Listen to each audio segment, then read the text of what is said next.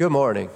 Good to see you guys this morning. Uh, if you're joining us this morning online, we want to say welcome. We're, we're grateful that you're here. Maybe you're new online, or maybe you're new here this morning. I see a lot of new faces. Uh, we just want to extend a, a, really special welcome. We're really grateful that you've chose to come and to worship with us this morning. If, uh, if your kids uh, uh spent the week with us with VB, at VBS, we're very grateful and honored and privileged to have gotten to serve your kids this week. And we had a really great time, as, as, uh, as you can see.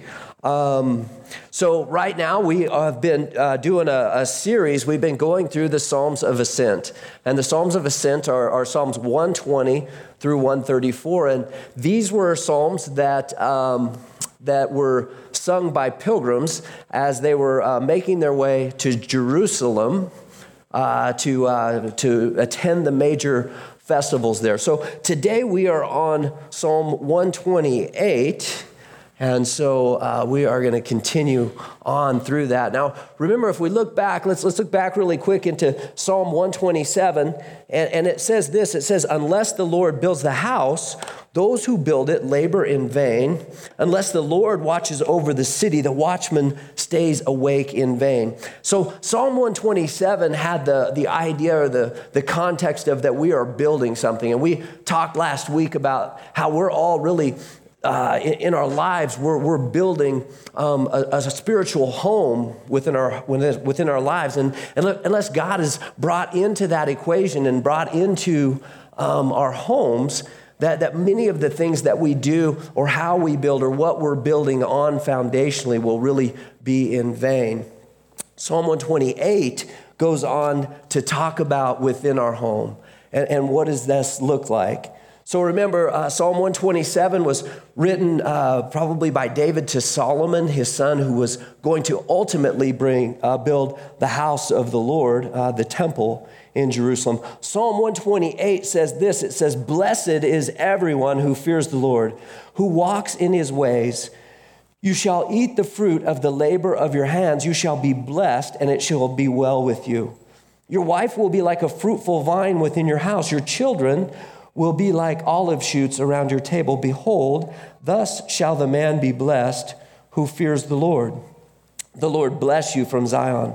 May you see the prosperity of Jerusalem all the days of your life. May you see the, your children's children. Peace be upon Israel.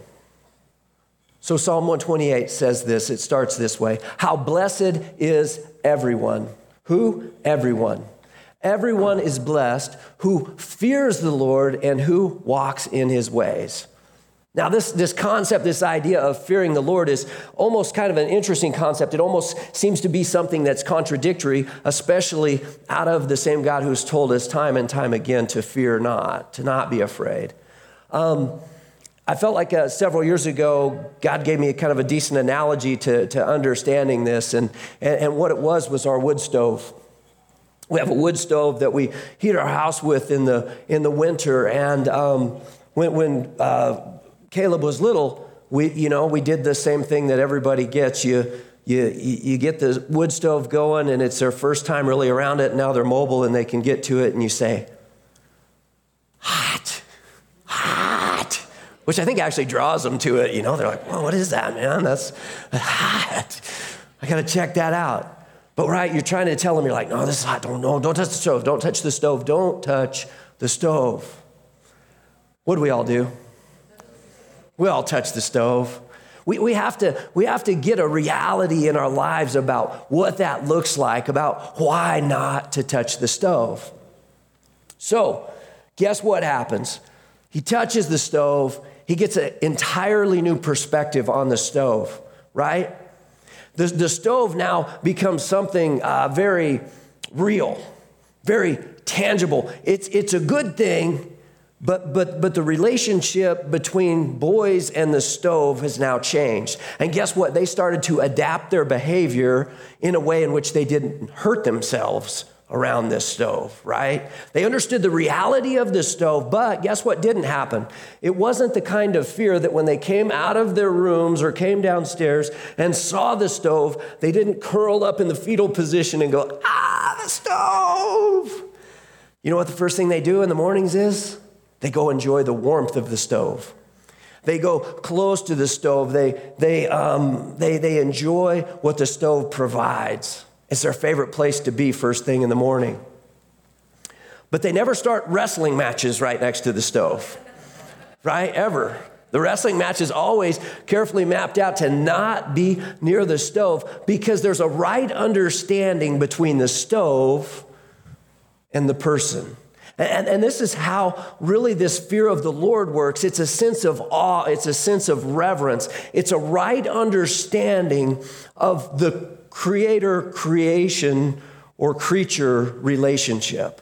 It, it, it, begins to show us that, that God is, He's real and that He's big and that He holds all power in the universe. As a matter of fact, if He ever ceased to let go of all power in the universe, it would fly apart immediately the power in every atom in this universe would just explode. When we see the power that's contained within the universe and the creative potential of this universe that we live in, it's meant to guide us into the idea of who this God is, that He's bigger than this, that He's outside of it, that He transcends His creation. That's why the psalmist in Psalm 19 says, says that the heavens declare the glory of God right? It's because when we look at the stars or when we're up on the mountain and we see the Milky Way and we're like, wow, just look at that. And we're in awe of that. And we start to go, man, I feel so insignificant. The reality of that is what we need to understand is that the God that we serve is bigger than that. That he, he is, the, the Bible says that he just spoke and it came into existence. That the degree of power and who he is is just unfathomable to us. But then there's this twist that says you're not insignificant. As a matter of fact, the, the God who made all of that knows your name, knows the number of hairs on your head, created you individually and uniquely, and has a ministry and a plan and a purpose for your life. So it says that, that, that we're blessed when we have that relationship in proper perspective. And the reason that we're really blessed in that is because it changes how we behave so that we don't hurt ourselves. When we begin to understand that God is big enough to listen to, and that He knows and that He understands that we can put our trust and our faith in Him, that we can trust Him for what He says and understand that there's blessing in it. He's not just a God who's, who's just withholding all the good things from us. I don't want you to have this or that, or don't do this. You know, before I was a, a believer, I would try to read the Bible and I would be like, Thou shalt not, thou shalt not, thou shalt not, thou shalt not, thou shalt not. What shall thou do? Looks like you can't do anything and God is killing everybody. I don't get it. I don't understand it. But you know what I see now, today? Because I came into a right relationship with God and the, the creator creature relationship got, got, got in its right perspective. And I, I began to understand that this God is worth listening to. He's, he's worth my allegiance. He's, he's faithful for me to put my, uh, his, to have him as my authority in my life. And now I see my freedom. I understand now that in those do not do's, God is saying, don't hurt yourself. Don't, don't hurt yourself. Don't, don't compromise your freedom. Stay free. See, because when God tells us things like don't lie, what he's saying is stay free, right? And we have a decision to make at, at the time where we have the opportunity to lie. And I know you, this doesn't apply to you guys, but it does to me, okay? Um, when we tell a lie, we're now in bondage, right? We, we just went into the bondage of the lie. You got to remember who you told. You got to remember what you told them. You got to tell more to cover it up.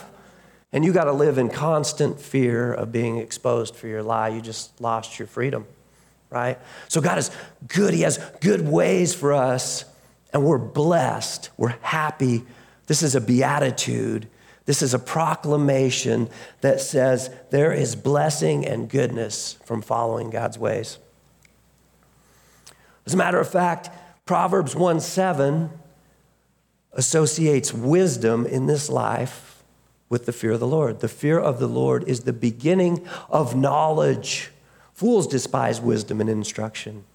What, the, what God is telling us is that we really need to hear from Him. See, at a certain point in time in my life, I recognized that I was driving the bus of my life over a cliff. And what I needed was a new driver. I needed to get out of the driver's seat because the direction that I was taking my life was destructive. It wasn't working well. You see, fear of the Lord is the beginning of wisdom. James goes on to tell us this it says, Prove yourselves doers of the word and not merely hearers who delude themselves. For if anyone is a hearer of the word and not a doer, he is like a man who looks at his natural face in a mirror. For once he has looked at himself and gone away, he has immediately forgotten what kind of person he was. But one who looks intently at the perfect law, the law of liberty, and abides by it, not having become a forgetful hearer, but an effectual doer, this man will be blessed in what he does. You see, the Bible says that there is a direct link between the reality of our identity and God's word. That the, and that the link into that is the application of God's word into our lives.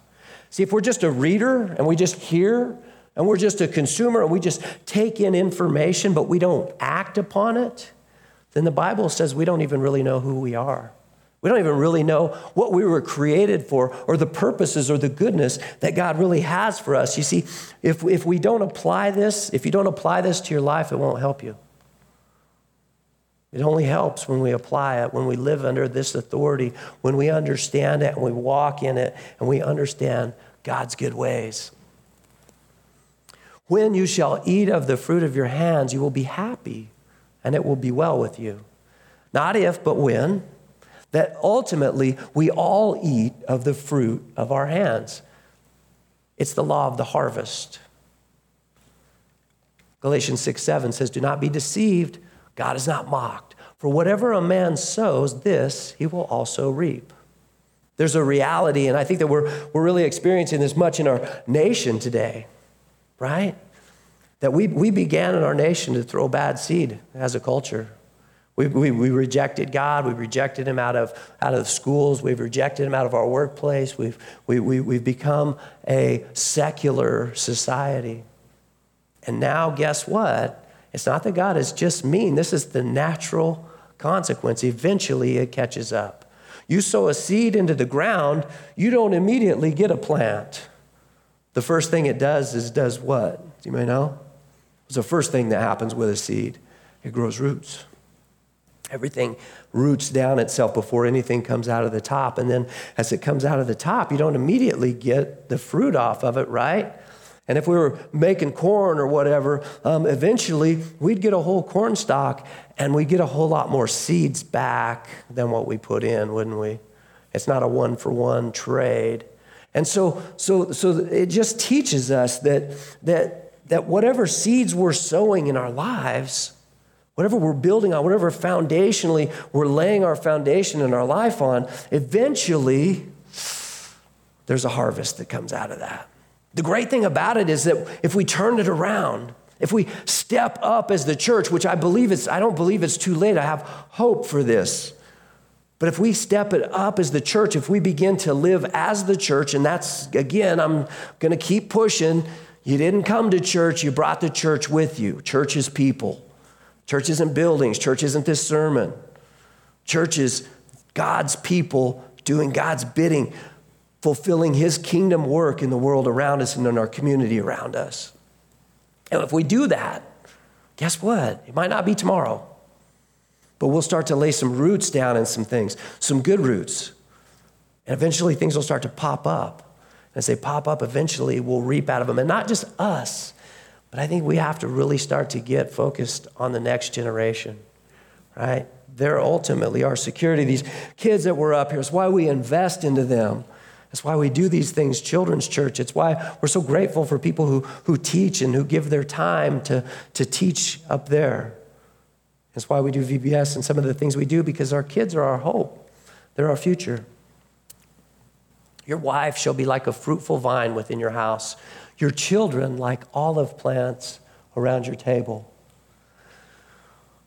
There's a good return for this. It, it, it talks about this, and, and, and it talks about, I think, in particular, sometimes uh, there's, there's a real call and there's a real need, I think, in our world around us for, for the men of God to begin to step up and stand up and lead their families, to, to lead them in, in the way that God has called us to lead. Ephesians 5:25 says this. Um, it says, "Husbands, love your wives, just as Christ also loved the church and gave himself up for her." So that he might sanctify her, having cleansed her by the washing of water with the word, that he might present to himself the church in all her glory, having no spot or wrinkle or any such thing, but that she should be holy and blameless. So husbands ought to love their own wives as their own bodies. He who loves his own wife loves himself. For no one ever hated his own flesh, but nourishes and cherishes it, just as Christ also does the church because we are members of his body. For, his, for this reason, a man shall leave his father and mother and shall be joined to his wife, and the two shall become one flesh. This mystery is great, but I'm speaking with reference to Christ and the church. I did a wedding last night, and, and, and, the, and the beautiful thing about a wedding is that a wedding is a, it's a, it's a mirror. It's a, it's a shadowing of the very nature and the character of God. And, and husbands are, are called to, to be men who serve as a leader in their home, but as servants, not as a king on the top of this thing, but, but desiring to see their family flourish, to just to, to be sold out to their wife's interest and to see her flourish, to see their children flourish. Problem with us is that we, we get selfish, we get wrapped up into our own agendas, and then we, we forget that our job, our first ministry is at home. Our first ministry is with our families. And we've got to get back to this. You see, the idea, the idea of marriage and family is what we have to recapture in this culture. It's what we have to begin to once again throw seeds into that because this is the cornerstone by which God has organized society, is the family. And, it's, and it's, it's what the enemy is attacking right now is the family and attacking marriage and attacking these different things. And, and, and, it's, and it's went on and it's happened, and there have been these seeds, and, and, and culturally we're beginning to reap out of this. And, and it's, there's a lot of confusion, there's a lot of chaos in the world around us, there's a lot of struggles, and you can almost, there, there's so much of it that you can just directly identify right back to the family and the struggles that we're having today in our family. I'm not throwing rocks, we've had our own, okay? But what I'm saying and what I know is that this is what we foundationally have to get back to. This is what we foundationally as the church have to begin to promote and to, and to push forward is the idea and the agenda of what does this look like. See, marriage isn't a random thing that God just gave. He didn't look down at Adam and Eve and go, God, what am I going to do with them? I'll, I'll, do, I'll do marriage. No, marriage is a picture of the Trinity. It's a picture of the relationship that God has had within Himself for all eternity past within the Father, the Son, and the Spirit, each honoring the other, seeking the, the glorification of, of really the other, not seeking themselves, but living in perfect harmony in a love relationship that has existed forever in the past. And, and, and the family becomes its own triune unit where we have a husband, a wife, and out of that union comes children. And then those children go out and they, and they create their own families, and, and, and it goes on, and we create community, and this thing gets bigger, and it gets bigger, and it gets bigger. But it's God's plan. And, and the problem with us today is that we've deviated from God's plan. We began to just do it the way that we do it. We do it the way that the world does it. We do it in ways that seem to make sense to us, but they really aren't blessing us. Matthew 12, verse 48 through 50, it says, But Jesus answered the one who was telling him and said, Who is my mother and who are my brothers? And stretching out his hand toward his disciples, he said, Behold, my mother and my brothers. For whoever does the will of my Father who is in heaven, he is my brother and sister and mother. So there's, a, there's another idea of, of family within this, and, and that family is church. It's church family. And Jesus is saying that, that there is a connection, there's a spiritual connection with the people of God that have that they have with one another. And where maybe somebody doesn't have family, or maybe their family life is broken, we're meant to be a hospital, a place of, of, of, of repair, a place of restoration. We've been given a ministry of, of reconciliation, a, a ministry of wholeness, a ministry of health. And, and our church family is really an important thing. And without it, I mean, I don't know about, I can't even imagine doing life without a church family. And, and okay, I'm, I'm just gonna, I'm gonna say it, and, and I want everybody to hear it in the right spirit. It's, it's not about, you know, where we're at today. But eventually, when everybody is at a certain point and we're at comfort levels, we got to get back to church. We, online church isn't church, it, it's a tool. It's fantastic. It's a blessing when we use it um, in the way that it's meant to be when we're, we are sick or sick kids or, or, or traveling or out of town or a way to stay connected. But it's not a substitute for church because church isn't just the influx of information into our heads, church is relational. It's a relational relationship in which we come together, we hear a message, and then we encourage each other. We encourage each other to go out, to go out the doors, and to be the church. It, it, meets at different times and within different homes and with different families. And the idea is that we would corporately understand the mission, the great co mission that we're joining with Jesus in to spread the gospel around the world. So, not trying to be mean, but I'm just saying that church is personal thing. You, you can't be an island and really still call it church. Now, those things can be great tools, and I'm, I'm all for, you know, hey, go check it out. Go, go listen to some good folks, uh, some great speakers or whatever, but don't substitute that for what church is really meant to be, which is the gathering, the gathering of God's people together. Okay, that's all I have to say about that right now. Behold, for thus shall be the man, shall the man be blessed who fears the Lord. This is a, it's a picture. It, it says that, that, that when we live within God's prescriptions, that not just us, but our families will be blessed, that, that they'll begin to prosper. And then it goes on to say that the Lord bless you from Zion, and may you see the prosperity of Jerusalem all the days of your life. See the hope and the prayers that we would see the uh, prosperity of Sheridan, right? because we're living in Sheridan as light and salt, a, a place of hope, a refuge, a, an opportunity for people to come and, and to know Jesus and to know the goodness of following the Lord. You see, we're supposed to stand out. You're supposed to look a little bit weird out there because we're doing it different. And because we're doing it different, we're getting a different result. We want to see our community prosper. We want to see Sheridan prosper. We want to see our nation prosper. Indeed, may you see your children's children. May you see your grandkids. That's a, somebody, I can't remember who said it, but they said, you know, grandchildren are a blessing from the Lord for not killing your own kids when you wanted to.